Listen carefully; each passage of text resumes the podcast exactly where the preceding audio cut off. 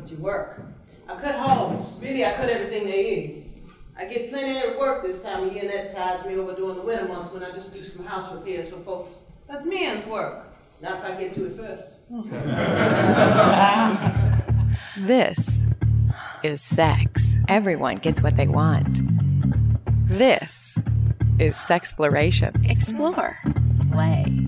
This is Sexploration with Monica. Sex is proof that God loves us and wants us to have fun. Sexploration with Monica at sexplorationwithmonica.com. You know, Miss Flora, I, I never told nobody this, but I always wanted to be my own son. My mother had 10 brothers for me, and I, I even helped raise them, but that wasn't enough. I want my own. Well, it ain't over yet. You still seeing your flow, why don't you go and have your baby? Do everything else you want, whether God like it or not. You can do that too. I ain't fit for birthing. You the one who ought to be having the children. You're the lady. I declare, sometimes I just don't understand you. Anyway, I've been down that dead end street and ain't going back. Stretch marks are crawling on me like worms. Somebody ought to kiss every one of them. Those marks are a woman's honor. I never heard that said before. I'm sitting now in this incredibly swanky office building in the financial district in San Francisco. These are the offices of the Theater of Rhinoceros. They are doing a very exciting, it's kind of like a cutting edge production. It's called A Lady and a Woman, and it's about a love that back then probably wasn't couldn't i mean it was like the star-crossed love that couldn't happen back then tell me what's going on with this relationship Hi, Monica. There's a lot going on with this relationship. Two women, right after the Civil War, of African ancestry, falling in love and trying to create a family with a child. see this is dawn l troupe she's one of the actresses in the play and it, it's very exciting because what i've seen the publicity so far so are you the lady or the woman I'm the woman. how would you describe your character The woman is a grounded, very resourceful, traveled, well traveled, educated in her experience, lovely, feminine person. And so the lady is kind of an aristocrat. You kind of come from different classes, don't you? We do, but n- she's not an. It's not an um, aristocracy. She's just from a different uh, world where she might be employed on a continual basis in one location, whereas I am more transient. And tell me about the historical context of the play. The play was written by Shirlene Holmes, and she's placed it literally right after the Civil War. And we have created some of the world, so we established a town. We believe it's a southern town. It is not too long after slaves have gained their freedom, but we believe it's also probably in a black township because Miss Flora does have her own inn, and I am able to travel through the South working to create a lifestyle and income for myself. How do you guys fall in love? How does that happen? Oh, beautifully, beautifully. The tapestry of this piece is woven lovely by Miss Holmes. Her dialogue, the conversation, and just the heart of the piece is rich. It's I hate using the word organic, but it's pretty raw, and I believe that it takes the essence of what love is to allow you to fall in love with their relationship. So it's not only a love story, but also a story of a very socially unacceptable love during a time when when there's a lot of stuff going on. There's a lot of classism, there's a lot of racism, there's a lot of stuff. lots and lots of stuff. The fact that they can find love in this town, first of all, amongst these people, amongst the social mores that are being placed on them, and they have a desire to have a child, adopt a child, is insane, right? But it's not even taking into account that they are of they're black. They're women who have no rights whatsoever at this time. Mm-hmm. And they are able to weave, like I said, this love story together without the outside world beating them up. Or they are not allowing the outside world to beat them up. It's almost impossible, but they make it possible. So, what are you learning about the lives of people from back then while you're doing this play? It's interesting. I get to visit these. I've had the opportunity and I've been blessed to be able to visit these kinds of characters from that day. So it's always nice to meet a new character. And Biddy is new because she's such a fighter. And this woman that uh, I get to portray is just rich. And she's a woman, but she's also so strong. Her travels help her to create a life for herself. Her meeting Miss Flora changes that life. And I hadn't thought of a black woman in that time period having to have the experience of fighting for more than just her voice, but fighting to survive as a lesbian woman before the word was even, you know, really created. Mm-hmm. She may have been called, oh, you know, the racial epithet more than she was ever called anything other than, you know, mm-hmm. oh my, I can't imagine. But I love to be able to dive into that. Mm. I love the journey into her world. Mm-hmm. I love her strength, despite what's going on around her. What are some of the emotions that your character has to pass through? Pain, joy, overcoming her situation, pleasure, peace, resolve, educating herself in love and in the world of Miss Flora. her partner. Her partner. Right, getting to know Which, that person and be like, wow, look at you, who you are. Okay. okay, I think I, well, yeah, we're going to do this. I it's a journey. wow. Yeah. yeah. And that's, mm. that's exactly it. It's a journey. It's a fantastic journey. And I, I love these women. They can teach us a lot. I was mm-hmm. saying that earlier about what we choose to accept into our world and what we choose to allow to happen in our worlds. Can you describe some of the tools that they have or develop to be more empowered? They use faith and in different ways. And that that's also another piece of it. You're talking about wow, as I, I, go back over this, you're talking about faith, you're talking about race, you're talking about sexuality. The the layers are many.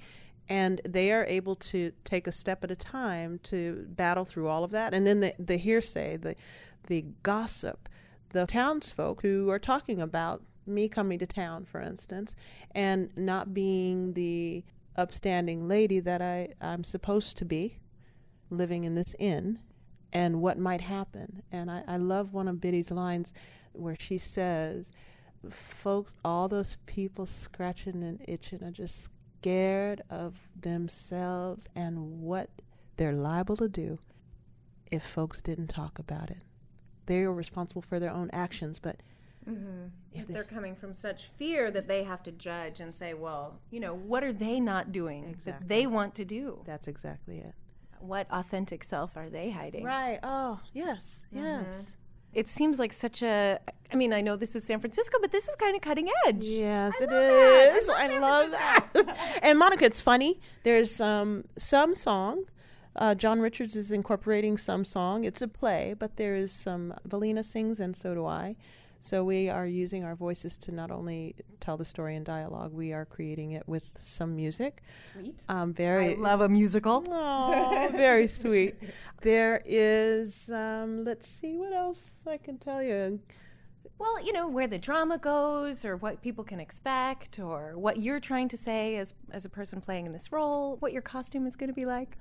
oh, my costume, D- Daisy has tried on quite a few things, a very fun costume. I get to use a, a vest. I'll be playing a, a butcher of sort, so I'm even in a position that is not not usually a woman's role. Usually a woman's role, and actually Miss Flora tells me that.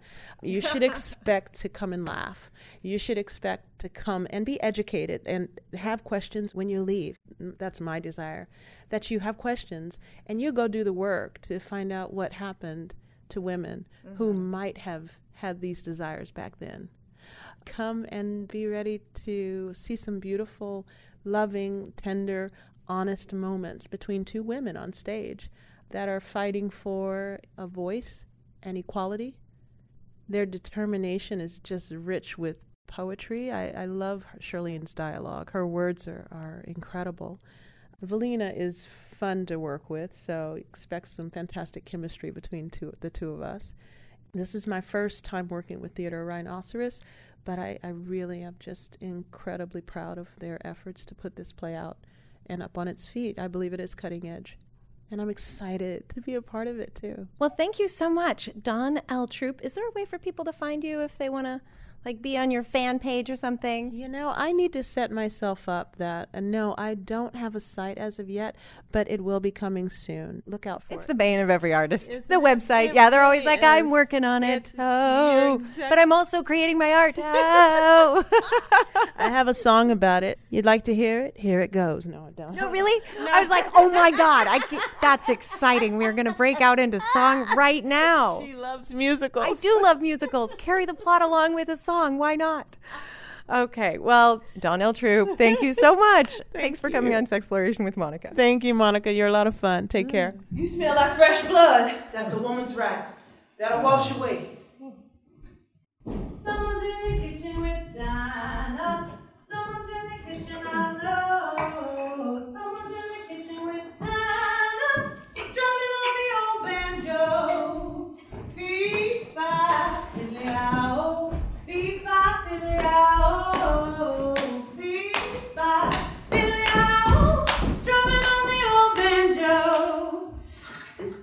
Belly tea. It's gonna make you feel real good, Betty. Mm, it's got eucalyptus, peppermint, and a secret I learned from a woman in it. What woman? Spirit woman comes to visit me in the night from time to time. She told me where to find this herb, and I went and pulled it and boiled it in this tea. Mmm, it smells good. And now I'm sitting with Miss Flora. This is actress Velina Brown, and she is the lady in A Lady and a Woman. And we're talking about some of the aspects of this character. She's a healer, she owns her own inn, she's a midwife. And this is all happening kind of in a small town in the South where it seems historically fairly unlikely that a woman would have all this power. Well, I think that there are examples. Outliers. Yeah. In the play, uh, Shirlene Holmes, the author, she doesn't really explain how these things happen, but both of the women, both Biddy and Miss Flora, are really unique women who come together and are able to really complement each other because Flora does own the inn and she has a specific place. And Biddy is someone who, very unusually for that time, she's a woman who cuts up animals like people when they when they she's, she's a butcher. She's a butcher, mm-hmm. and so she travels from town to town doing that. She makes a pretty good living doing that, but she doesn't have a place. She's always on the road. She's always traveling. So Miss Flora is very embedded in a community, and Biddy really doesn't have a community. And so when they come, when they meet, they sort of really are two independent, very capable women who come together and and you know really complement each other because up to that point, neither of them have really had you know any real close friends. And so it's sort of an interesting thing that they're because of their uniqueness, they're sort of outside of what you would normally see. Right, normal society. Right, That's right. Yeah. Whatever normal means. Right. Tell me a little bit more about your character because there, the difference between, I mean, one's called the lady and the other's called the woman. There's, is it because of the, she's kind of nomadic, or is there some social strata differences between the two characters? Well, I think the difference really is Miss Flora, she actually is more conventional than Biddy. Biddy dresses very, uh, you know, she wears pants and work work. Uh, Scandal. I know, scandalous. She, you know, she wears work pants and like a vest, and the the kind of work that she does doesn't really lend itself to dressing all dainty. Whereas Butchering a hog, I imagine. Right, exactly. And so, whereas Miss Flora running this inn, when people come in, she's behind the desk and she's dressed very, you know, femininely and in that sort of upstanding lady sort of way because she runs a very respectable place compared to that kind of juke joint thing that's down the road there. If people want some, uh, you know, a little business, they need to go on down the road. The extra services. Mm-hmm, exactly. And so she's presenting herself in, in that way. And that's just, you know, it would not have occurred to her to present herself any other way. Does the character get any flack from the people around her about, you know, how can you do this alone as a single woman? You know, where's your man? Well, I'm not really in the play. We don't really hear people giving her flack about the inn exactly. She was married. It didn't work out so well. She has a scar on her face. This big long keloided scar that she has on her face is a result of a fight that she had with her husband. He hit her. She cut her face on the mirror that she fell against. But they got into a big fight. She didn't take it laying down, and she ended up in jail for, oh. I guess, really giving him a good flogging after he hit her. And, and he left, and she never saw him again. She was done with him. So from that point on, she was running the inn by herself. And I think that that story, the fact that her husband thought that he would hit her and that was going to fly, and it didn't. After that, he was out of there. And and so I think that people maybe would know to kind of leave Miss Flora alone, mm. you know, because she's running the inn and she's it's fine and she didn't need him. Well, let's talk a little bit about that because it's actually rape and domestic violence isn't about sex, it's not about gender, it's about power. Mm-hmm. You know, and people are abused when they don't have equal power with their abusers because you can't abuse someone that has the same amount of power than you because they'll leave, right? So, let's talk a little bit about the power that Miss Flora has developed over the years. You know, what what has made her such a strong person? And you know, how does she go about in the world letting people know that she's got this under control. Well, I think the thing about Miss Flora is that she is very, this is a conversation that happens continuously between her and Biddy.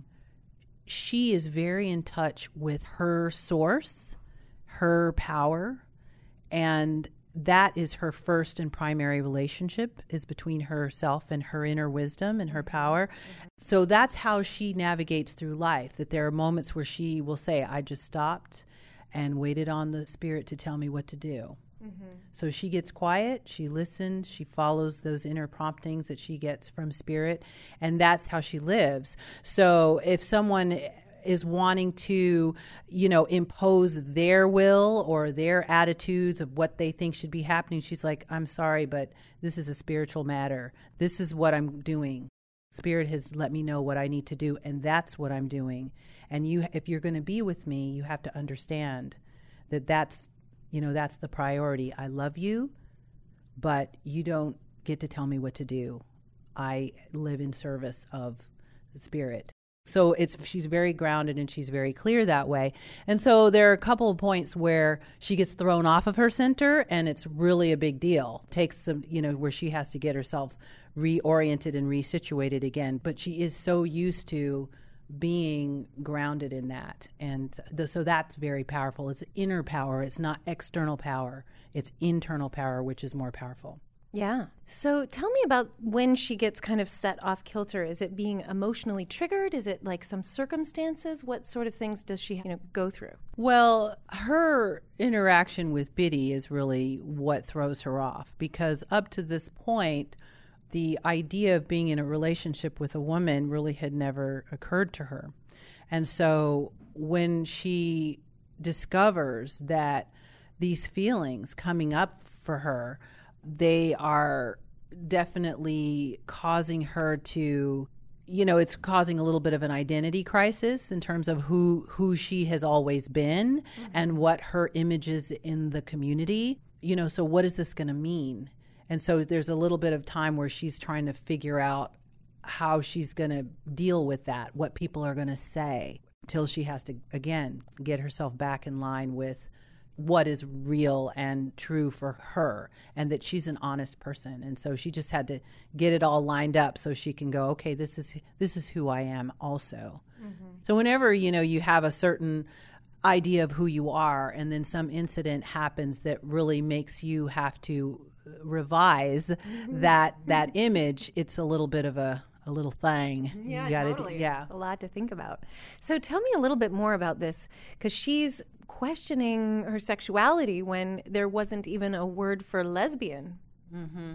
Well, the word in in the in the play is that this moment when they have a big hoo ha because it's the morning after and she's all gefuffled now, and That just happened.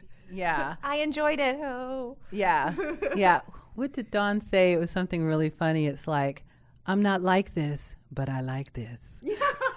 And right. and so um so sort of that and what does all of this mean so Who you are, Right. You know, and and especially when that wasn't even an option in the culture at all. Like I can't be attracted to women. That's not natural. well there was uh what i was leading up to is that they there's a word called she says they call you a bull dagger woman Bull dagger. bull dagger and so so there was a word for for that that, that people in the town had been talking about Biddy because she's mannish and how she carries herself, how she dresses, the line of work she's in, it's all very mannish. Mm-hmm. And so people were referring to her in that way. Mm-hmm. And then now that Flora has slept with her, then it's sort of like, oh, does that mean I'm a bull dagger?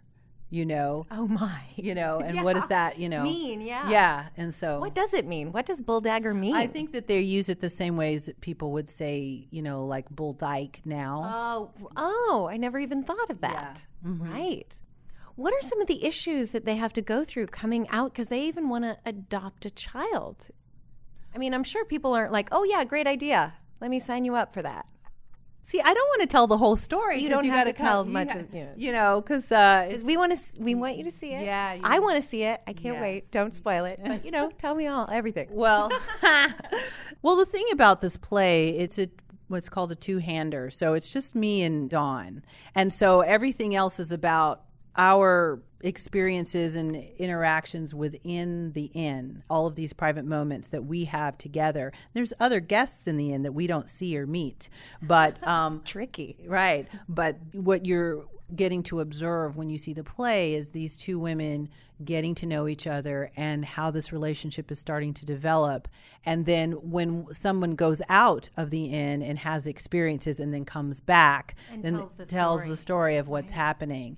So the circumstance of them adopting is one where they're fulfilling their dreams, but they're also solving some problems for other people as well. So, yeah. I see. What kind of time period are we looking at here? I mean, because they begin their relationship, they go through the honeymoon phase, the saran wrap phase, as mm-hmm. sometimes it's also called, and then they probably also like actually get to know each other and then realize you're not perfect, you know, because in every relationship we all learn like, oh, the real you. Mm-hmm. What's that like for both of them? they get to know each other they fall in love and there's friction and stuff that happens and then they they work it out and all those things that it happens within a year but because i think because they're both very honest people i mean that's the thing about them is that when it comes down to it they're very honest. So it's not like they're putting on like a totally fake image of themselves that suddenly gets revealed and it's like oh my god that's not who i thought you were Well, yeah, no, I mean, it, but just in every relationship, you know, at first you're on your best behavior and you haven't experienced the imperfection of being yet. And then mm-hmm. you're like, oh, you are a human being. Oh, mm-hmm. you mm-hmm. have emotions and vulnerabilities. You know, it's natural. Right, right. So what they do learn more about each other and, And then the histories, you know, that we have. and more about yes, yes, because each of them have very different backgrounds and experiences and stuff like that that they do share uh, over the course of the of the play. So it's it's pretty interesting. But the time period it's the late 1890s. So it's been about 30 something years since the ending of slavery. So the the Emancipation Proclamation was signed in 1863 and then the 13th amendment was signed or passed in 1865 and this is the 1890s. So it's very close proximity to slavery, but we're not in slavery at this point, obviously. So there's clearly like some race issues going on here and some class issues because you know you have the different characters coming from different backgrounds. Are there also some women's issues in this play? Because it, it sounds like she's a, a midwife and there's an out of wedlock thing going on. It seems like there's a lot of issues that she addresses. In terms of the racial issues, they're in a town that's, you know, it's a black township. So they're not really interacting with any white people. So that the the drama that would come around that is not part of the the story. So they're they're sheltered from from that. We're not discussing issues around, you know, lynchings or anything like that. When it comes to class, I mean, I, I see them as being in very similar classes in that they each run their own businesses. They're very independent. They make their own money, and so they're not in a situation where they they feel like they need to have a man for their financial foundation or security, and so they have that in common. And so one is not dependent on the other for their livelihood. You know, so the two women are coming together on an equal footing in that regard as well. So, in terms of the women issues or the gender issues, it's like in, in the title, The Lady and a Woman. And it's sort of like when Biddy first checks into the inn and Miss Flora says, You'll be in room B, Miss Higgins. And she's like, Oh, no, no, no, just call me Biddy. I saved the miss for the ladies. And I say, Aren't you a lady? She says, I'm a woman. You know, and so what she's, and it's like, well, what does that mean? Well, Yeah, I thought they were the same thing, but if they're not, what does that mean? yeah. Now And- you're challenging my ideas of gender too? so what it means really is that she says, well, you, for example, you're the kind of woman that carries, and I'm the kind of woman that hauls, is what Biddy says. you know, so because you know, so the, just the difference in the kind of work that they do and the kind of physicality and that sort of thing. Mm-hmm. So it's interesting. So when they decide that they're going to adopt this little girl, and I say, I'm going to make sure she's a lady. And Biddy says, Oh, well, I'm going to make sure she's a woman. And so you can see that they're both going to, that this little girl is going to get the benefit of these two very, very capable women and be like a really well rounded person, you know? So I think that that's, you know, and then also the issue of whether or not Biddy sees herself as being as strong as a man and all of that sort of thing, because she is doing quote unquote men's work, but she does it so well that people hire her. I suppose there could be men who are upset about that who would like to be doing that, but of course she has to be she has to be the best in order to be able to work. If she's kind of sort of so-so on it, she wouldn't be able to they would just go with the man, right? Since it's mm-hmm. man's work. So there are those kinds of issues around that, but they're both very good at what they do. And so they're really neat people. Well, I'm really excited to see the play, and I'm definitely excited to interview the playwright. So that's coming up later in the show. You can find out more about the play A Lady and a Woman at therhino.org. That's Theater Rhinoceros's website. The actual play is going to be at the Eureka Theater. Mm-hmm. And Velina Brown, people can find you at velinabrown.com. Thank you so much for coming on Sexploration with Monica. Well, thank you so much, Monica. I appreciate it. This is serious, Biddy. I've been trying to stay away from you. Because you bring out my carnal nature. you wasn't trying to stay away too hard. I'm just bringing out what's already there. I'm an upstanding woman in this town. That ain't changed. Ain't nobody challenged your dignity, and they better not while I'm around. Whispering all the time, talking about how you think you strong as a man. I am. Stronger than many I know, because I can show my feelings. It's a waste of time measuring a woman and a man. Ain't no comparison. They call you a bull dagger woman. That's all right. Mm-hmm. I'd rather they call me a bulldagger than a nigger. Nothing hurts worse than that. I just never thought I'd grow up to be no bull dagger. This is John Fisher, and he was involved in selecting a lady and a woman for Theater Rhinoceros. And I wanted to know what were some of the decisions that went into picking this play? Well, I read the play, and I was first of all struck by what a great love story this is. It's not often that you see two women on stage portrayed in a lesbian relationship, and it's such a believable story. And, And black women. and African American women, yes, of course. And also set in a time when you didn't really expect there to be lesbians, 1890. And that surprised me too. And so we think about empowerment and putting things on stage that are going to empower the audience. I think that what empowers audiences is knowing that they have a history, mm-hmm. that it wasn't just something created in the 60s through protest, it was something that goes way back, and that women have loved each other always. They've loved each other in a variety of cultures and environments. Here we have the Deep South and African American culture. And these are loving, prosperous women. They're independent women. They have their own jobs, their own businesses, and that has allowed them to make personal decisions that are challenging, but they fulfill them because they have the support of the community. And the community that they live in respects them and accepts their sexuality because they're contributors to the community. I think that's a lovely little story about women and African Americans and about sexuality. And it's not often that those three things come together with history in one play. Tell me about the selection of these two actresses, Dawn and Velina, for The Lady and the Woman. Well, the great thing about both of them is that they're both terrific actresses who have a lot of experience in straight theater, uh, by which I mean dramatic theater. Oh, not heterosexual. not heterosexual. Well, they have a lot of this. Yes, they have heterosexual theater experience, but they also have a lot of experience in drama and in musicals. And I think I was attracted to their personalities. The tough thing was deciding which of them would play the lady and which of them would play the woman. In other words, which of them would play the femme and which would play the butch, because they both have qualities of butch and femme in each of them. Mm. The great thing is, is that I think that there are butches and femmes in all people. All yes, yeah, in all of us. Yes, not just women even. Yeah, totally. So I was really struck by their ability to find the opposites in their characters. That I think is a function of just being such terrific actresses. Yeah, because I was thinking about these two characters, and you know, one has this way of dressing very masculine, and the other one's very feminine. And I wonder, you know, what that was like. It probably wouldn't be acceptable at all for a woman to wear trousers back then.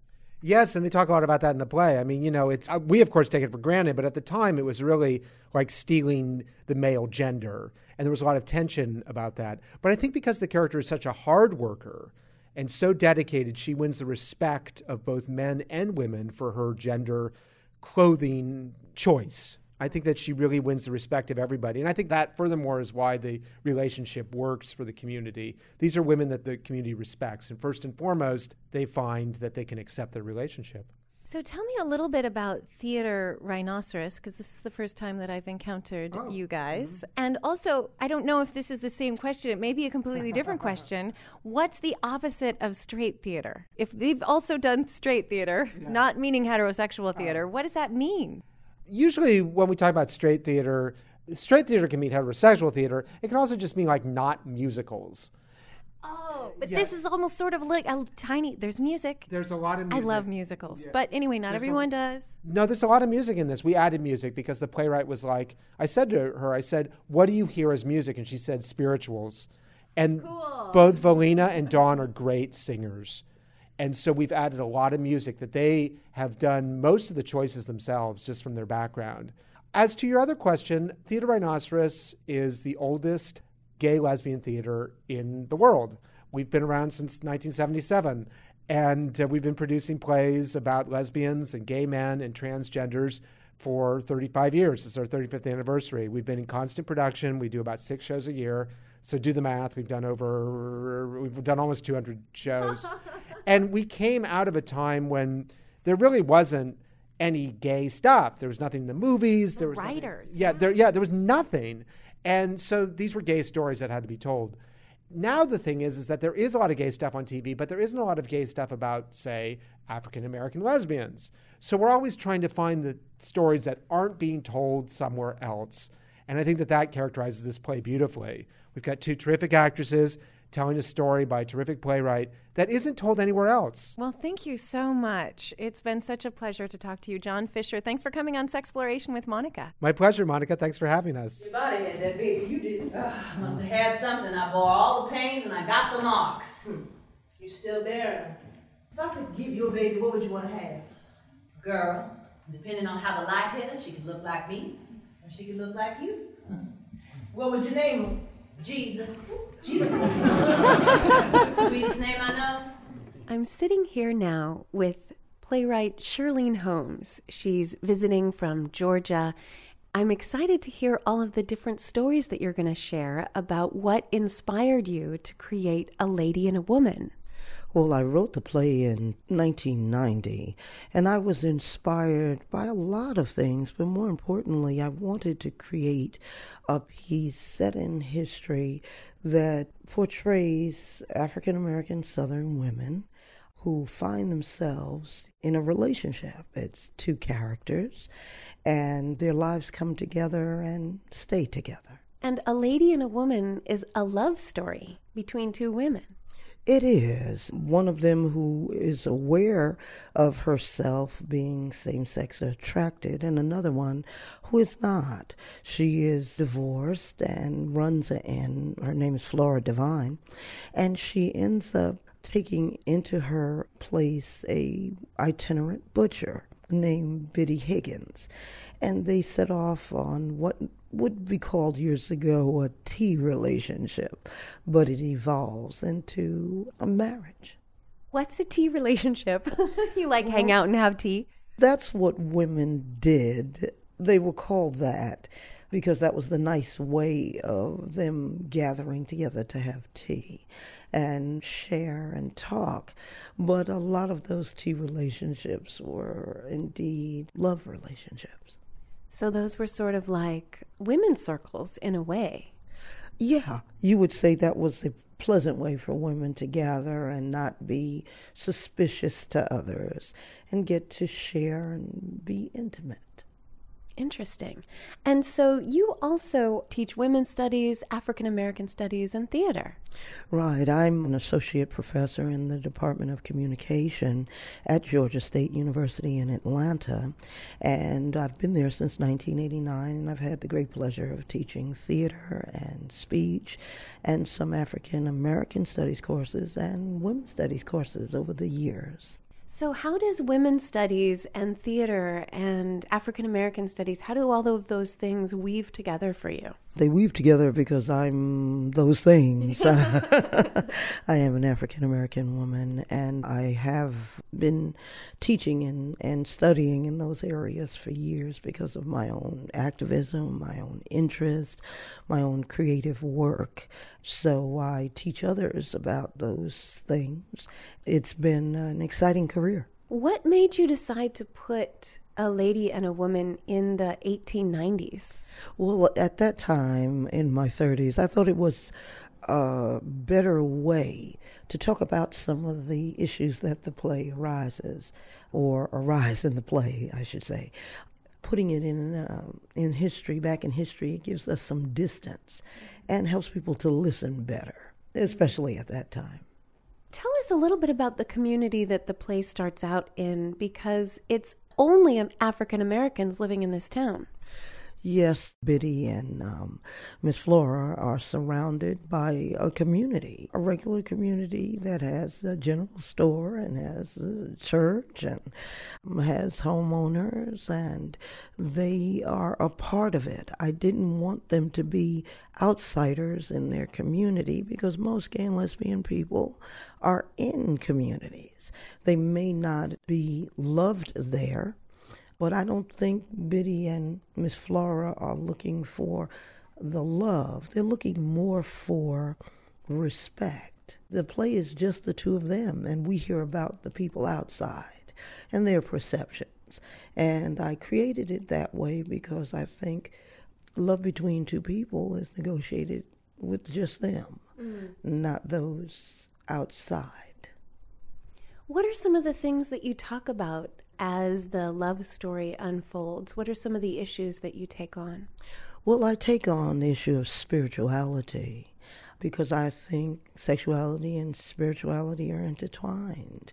And I felt that the characters needed to bring up what they felt and what they believed because what you believe has a lot to do with your behavior and you're finding peace with yourself. So I created characters that wrestled with their ideas. Miss Flora is more intuitive and more mystic and has her understanding, and Biddy is more of a realist and believes in a greater power. but I think together they have an understanding. And so that's part of the play. That's one of the issues that are part. And also, how does one deal with the desire to have children and parent children in this kind of relationship? Mm. And the two of them work through that. And both of them have such deep histories. Can you talk a little bit about what are some of the memories that they experience? Well, Miss Flora had a child when she was young, and the child was taken away and died. She had an emotional scar from that. And Biddy was never treated as if she was fragile.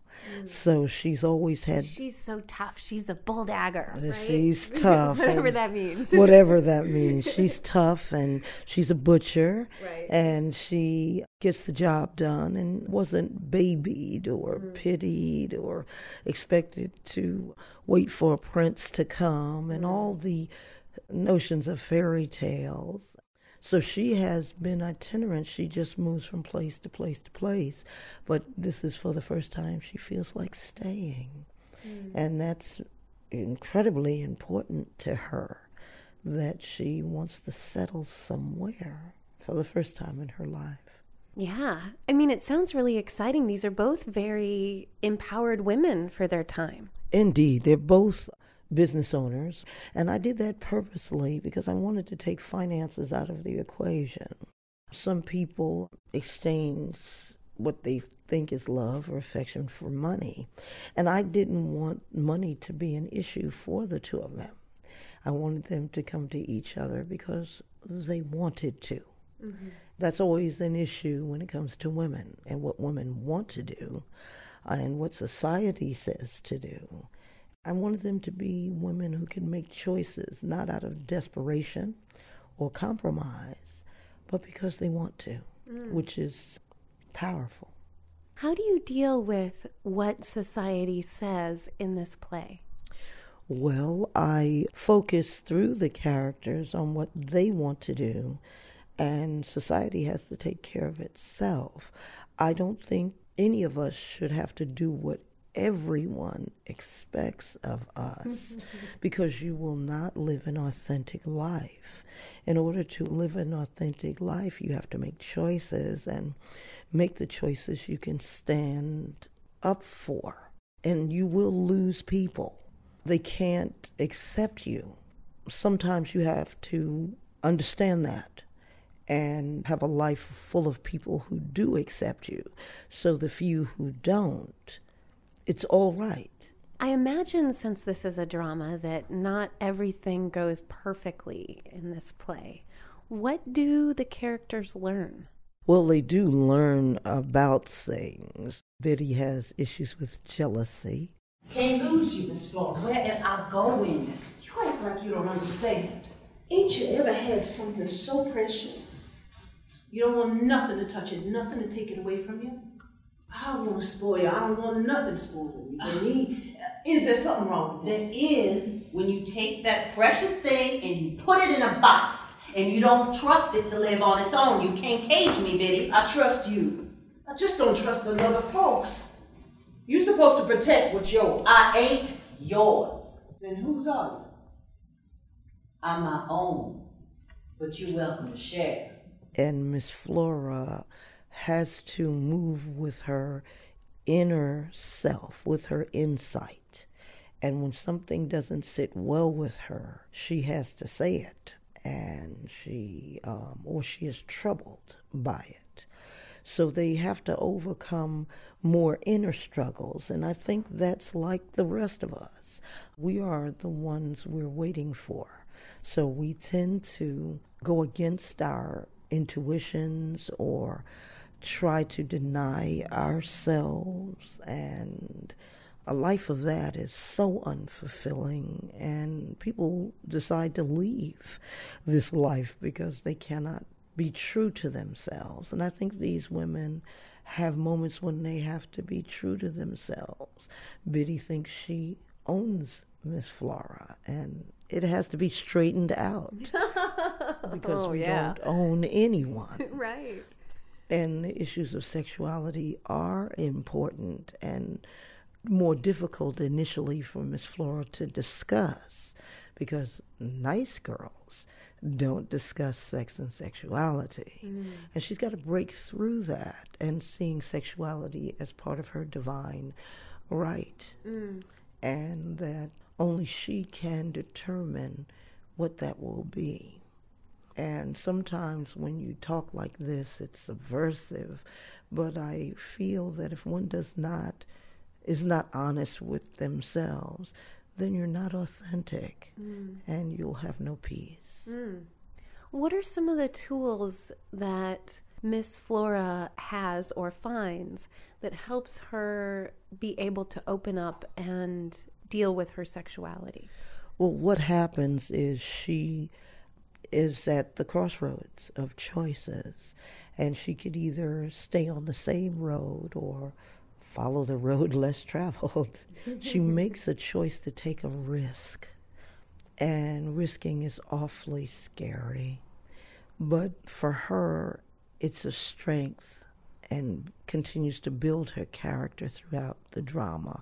Both of the women have decisions to make, and I think each time you make a decision, there are consequences that go with that and you have to accept that. And some people would rather live a smaller life than to take the risks. And we can call the names of so many people in history who took the risk and changed themselves or change the world. In the case of uh, Dr. Martin Luther King, they said what they had to say and did what they had to do. And in in this play, these women are there. Biddy could keep moving on and on and on, and never settle for anything mm.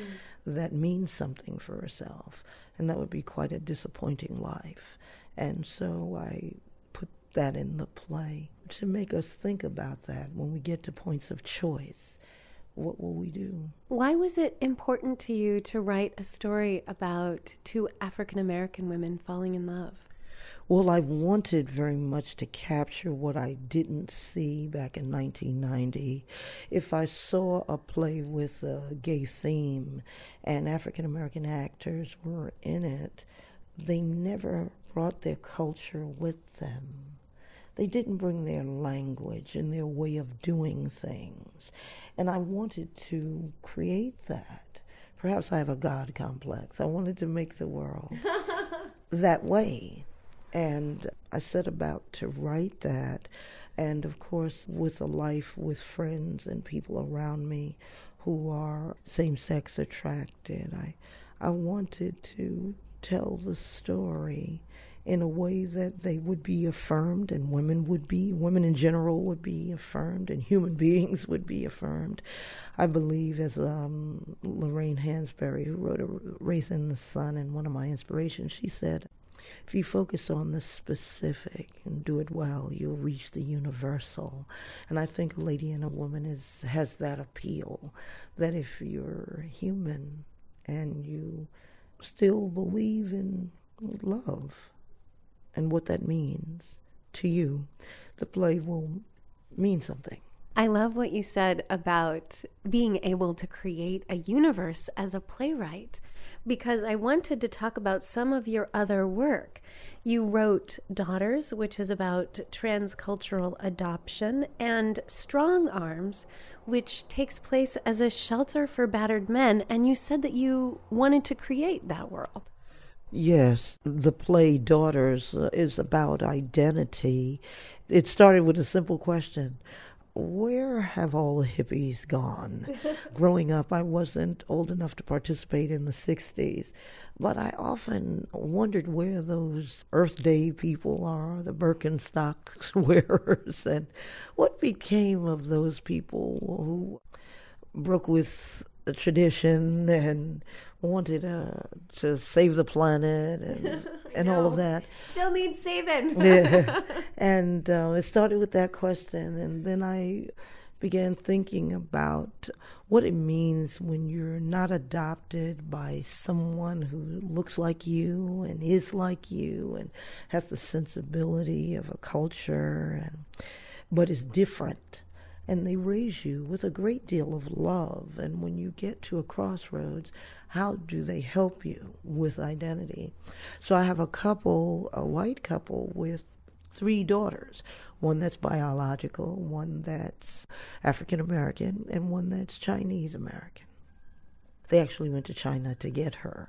It was written during the time when people were going to get girls from China. Because China didn't want their girls. They were just throwing them out. So we were like, oh, we got to go get them. And, we uh, like them. They're and, cute. And so what happened is they went and um, got the child. And these three daughters, two are 18, the biological and the African American daughter are 18. Daughters are 18. And the Asian daughter is 17 and the oldest daughter, which is the biological one, she she gets into whiteness. She's been raised with these two colored sisters and is feeling herself, trying to understand what her identity is. And the African American daughter, she wants to be a writer like Alice Walker and go to Spelman, but she doesn't quite want to be black, whatever that means mm. to her. And the Chinese daughter feels this need to be extremely Chinese. Mm. What is it? Because she's now at the age where it's concerning her to know what is my language? What is my culture? How do I reckon with it? And the three daughters absolutely love their parents, but they are trying to figure out what is my identity. They go through things through the play to help them understand that your family is where your, indeed your heart is. And I was reading a newspaper in Atlanta. It asked, Where do men go when they are battered? And I honestly couldn't answer the question. Mm. So I created a play that's set in a shelter for battered men. And I have five men in the house, and they are going through various types of abuse and working with it, working through it, I should say. What were some of the issues that you were thinking about as you were writing about battered men? I mean, was it sort of like an allegory for battered women, or were you looking at gender? What were some of the things that you were addressing? No, it wasn't an allegory for women. I really wanted to explore that place that men have that they can't hardly acknowledge their abuse because they don't live in a world that lets them say, I've been sexually abused, I've been physically abused, I've been emotionally abused, I've been abused by my parents. And I wanted to write about that with respect and with sensitivity and with a kind of accuracy from my research and my being able to talk to men who have been battered, and from news headlines where I read about things that happen to men. We don't allow men to cry, and we don't allow them to tell anyone, and they suffer in silence. And I created a play where the um, center is this uh, shelter is. It's run by a man named Peter Goodman, and he's he was a nurse in Vietnam. And I had met one of my student assistants. He had graduate assistant. He was he had been a nurse in Vietnam, and I was so fascinated about that. He spent his time or his career in the military taking care of men and uh, Men who are wounded. who are wounded. I thought that was so wonderful. And I wanted to give that voice in this play that there's, there are men with a heart mm.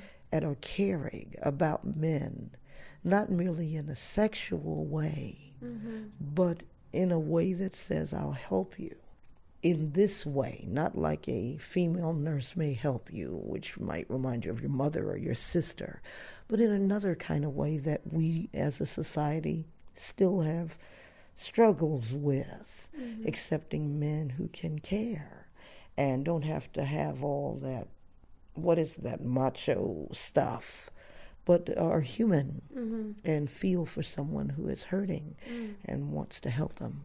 Is it mostly physical abuse that these men are experiencing or emotional abuse? What's happening for um, them? a little of both. I have an elderly man who was abused in a nursing home, uh, physically abused. And I have a Hispanic young man who's 19 who's been physically, sexually, and emotionally abused by his father. Also, there's a preacher's kid, and he has been married 10 years, and his wife has been physically abusing him to the point where he is now having some brain injury. And one other man is a transvestite and has a very abusive lover that he keeps returning to. This is his third time at the shelter. I don't think you can be physically abused and not emotionally abused at the same time. Right. So these types of abuses intersect mm. and affect. So I did from young men, 19, to someone in their 80s. So, what were some of the tools that these men found to leave their partners and to leave the abuse? Well, some of them were placed there, like the gentleman. Um, the old folks' right. And there, first they find someone who can listen to them without mm. judgment. Mm. And then they have to own their struggle. Mm-hmm. Because a lot of people are in the 51st state, which is the state of denial. Mm-hmm. Right. yeah. Uh, where I deserve it or I am bad because of the choices I've made in my life. Mm-hmm. And so, first, they've got to get through that and own that I am being abused, even if it is my wife, even if it is my caretaker, even if it is my dad. And I have a right to be cared for now. And I have the right to say, I still love my father, but my father's wrong. Mm-hmm. They have sessions where we learn about them and they go through that. We also have Mr. Goodman, who runs the place, Peter, who is striving to be the strong arms for them, to help them through it. Do some or all of the men find healing at Strong Arms and how? Not all of them do. Mr. Oles, who's the elderly man, he has only one child that will interact with him. Out of many? Yeah. Mm. And he is a widow, but he finally makes peace with that daughter who wants to care for him, but he won't let her. To He won't let her take care of him? Why not? Because he feels he has done her wrong. So he's guilty, Mm. and he has to come through that so he can go home to live with her instead of back to a facility. Mm. The transvestite does not do well. He returns again. And Peter has said, you know, he violates the rules of the house and he has to be let go. And Peter suffers from it. And his fiance, I have one woman in the play, and that's his fiance, who is his strong arms. Mm. He learns about himself. You can love someone or care about someone, but not to your detriment. Right. Mm-hmm. Well, and sometimes I think when people are caretakers, especially caretaking people who are in abusive relationships or trying to recover from abusive relationships, a lot of times people do go back to abuse. And it's so hard because you can't control their behavior, you can't tell them what to do. You just have to let them make their own choices, but I'm sure it's so hard. It is indeed, and my heart breaks for people living in those situations because they don't, even if they had an offer of help, they couldn't accept it. It's a very complex thing. I learned that really in my research for writing the play, that it's deep. It's a mm. very deep thing. But I took it on because I, I wanted a world somewhere where this issue was discussed and that audiences will think about it. It had a stage reading at the National Black Arts Festival in Atlanta, but it's never been produced, and I think people are afraid of it. Well, I think it's really scary to imagine men being abused because it kind of subverts our idea about male power. And just think it's really confronting for people, you know? It is. Males are not supposed to be vulnerable. They suffer because they don't have a way to express themselves. We've created a society that is based on let them all be warriors, right? And all that. And it's not working. We could see that. It's not working. And it takes a lot of courage to be a man who can say, I have troubles or I, I feel, I care, I'm sensitive. You don't always get applauded for that. And sometimes you even get rejected because I had some actors who were reading the play and they just couldn't see themselves in it. They didn't feel that they would ever be abused and that these men I was portraying there, these men were wimps or mm. punks or mm. if it's they your wife them. yes they had judgment mm. i thought that was interesting that it brought that up rather than this is something real Talk to me a little bit about your research for this play, Strong Arms. Well, Strong Arms, I did reading of cases. I did readings about women's shelters and how how they function to see if there was anything in women's shelters that I thought could I could portray in the play because I've never been to a shelter for battered men.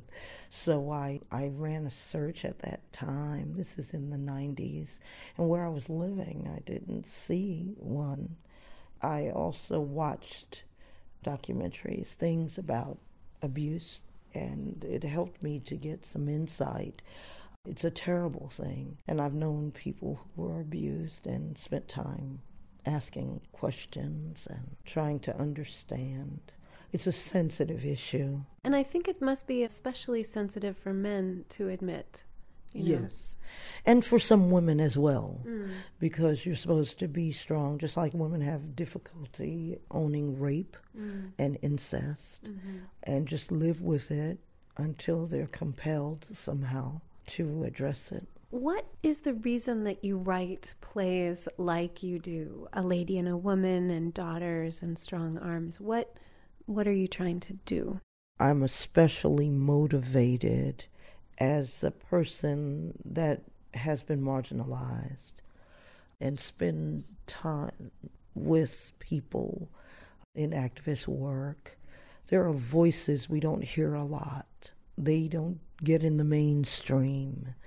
I feel if I can portray some of these social issues, it'll give us a chance to talk, to think. I really am caught up with the drama of life, I think, and my writing is a part of that.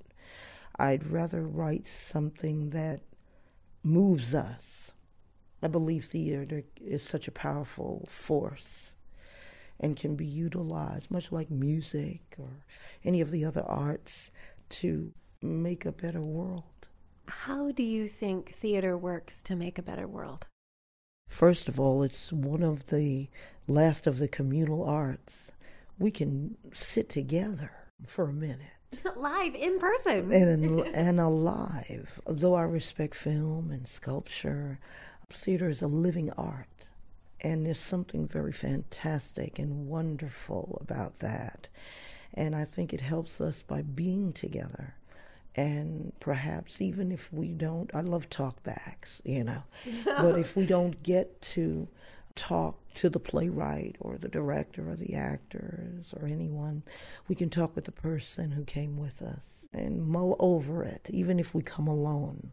Theater Rhinoceros doing A Lady and a Woman is a a wonderful thing. It's actually uh, one of the best birthday presents I've ever received. My birthday's Thursday. Oh, happy birthday. Thank you. That what I worked on and created and gave so much thought has come to mean something here in San Francisco. And I'm excited about it. And I feel that as a theater piece, it will fulfill itself. Someone will think and someone will talk and someone will turn maybe to the person sitting right next to them and say something.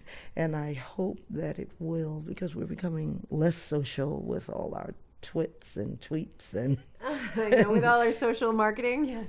And I don't hate that. It's just if we're going to be fully alive, we need to wrestle with things that we may not feel good about And if one less person will agree not to abuse another, then it will all be for the good. And my living won't be in vain if I can say that. Mm. And I feel in my years of using the theater, I know I've touched people through these characters and situations. And I know that theaters like Theater Rhinoceros, who's striving to do something to bring to life these types of plays, is wonderful. It's movement. Yeah, totally. It's exciting to see African American women being same sex attracted and authentic and and Southern. And Southern, yes, absolutely. Well, I think the theater is a place for all things. It's great to be able to have this opportunity. I'm very thankful to Theater Rhinoceros and to yourself and your audience for listening and for being a part of change. And we're in a critical time. If we can release the hatreds and release all of the things that keep us apart, and think of what are the things that help us to relate to one another. Even if we choose not to love, we can walk in respect mm-hmm. of everyone's right to choose. Well, I want to invite people to find you at sholmes at gsu.edu. We're talking with Shirlene Holmes. She's a playwright from, well, you're originally from New York, but you live in Atlanta, I Georgia. live in Atlanta, Georgia. I've been there for a few years now. but like uh, more than 20. I was kind of made in New York, but I love the pace of the South. Mm. but it's great to be here. Yeah, that's going to be an interesting little taste of the pace of the South for us because, you know, we're in a busy city. And so I'm like, oh, what does it mean to be a Southerner? I don't know. well, I am from up south, I'd say, because my mother was Southern. Raised us with everything the cornbread, the switch, the grits, the whole thing. Oh, no. And um, I, uh, the South is dear to me. I actually feel more at home in the South than I did in New York. Mm. But I stayed there the first 25 years of my life and grateful for that, mm. what that means, and settled in the South. I finished my um, master's and doctorate in Southern Illinois and have had a chance to travel, but I still have a love of the South. Mm. What do you think it means to be Southern? Well, for me, there's a bit more attention to nature. Mm. I guess I love seeing the trees and the flowers. Not that other places don't have them. There's a pace, and you can walk by people and they'll speak to you, and that means a lot. I've just found a slower pace to live in, and I like that. And I speed up when I come places like this. yeah. But um, I kind of like the sweet tea of the South, mm-hmm. being a little more close to the roots of my family. Well, Shirlene Holmes, thanks so much for coming on Sexploration with Monica. Well, thank you, and I guess I should say to everyone, stay sexy. Someone's in the kitchen with Dinah. Someone's in the kitchen.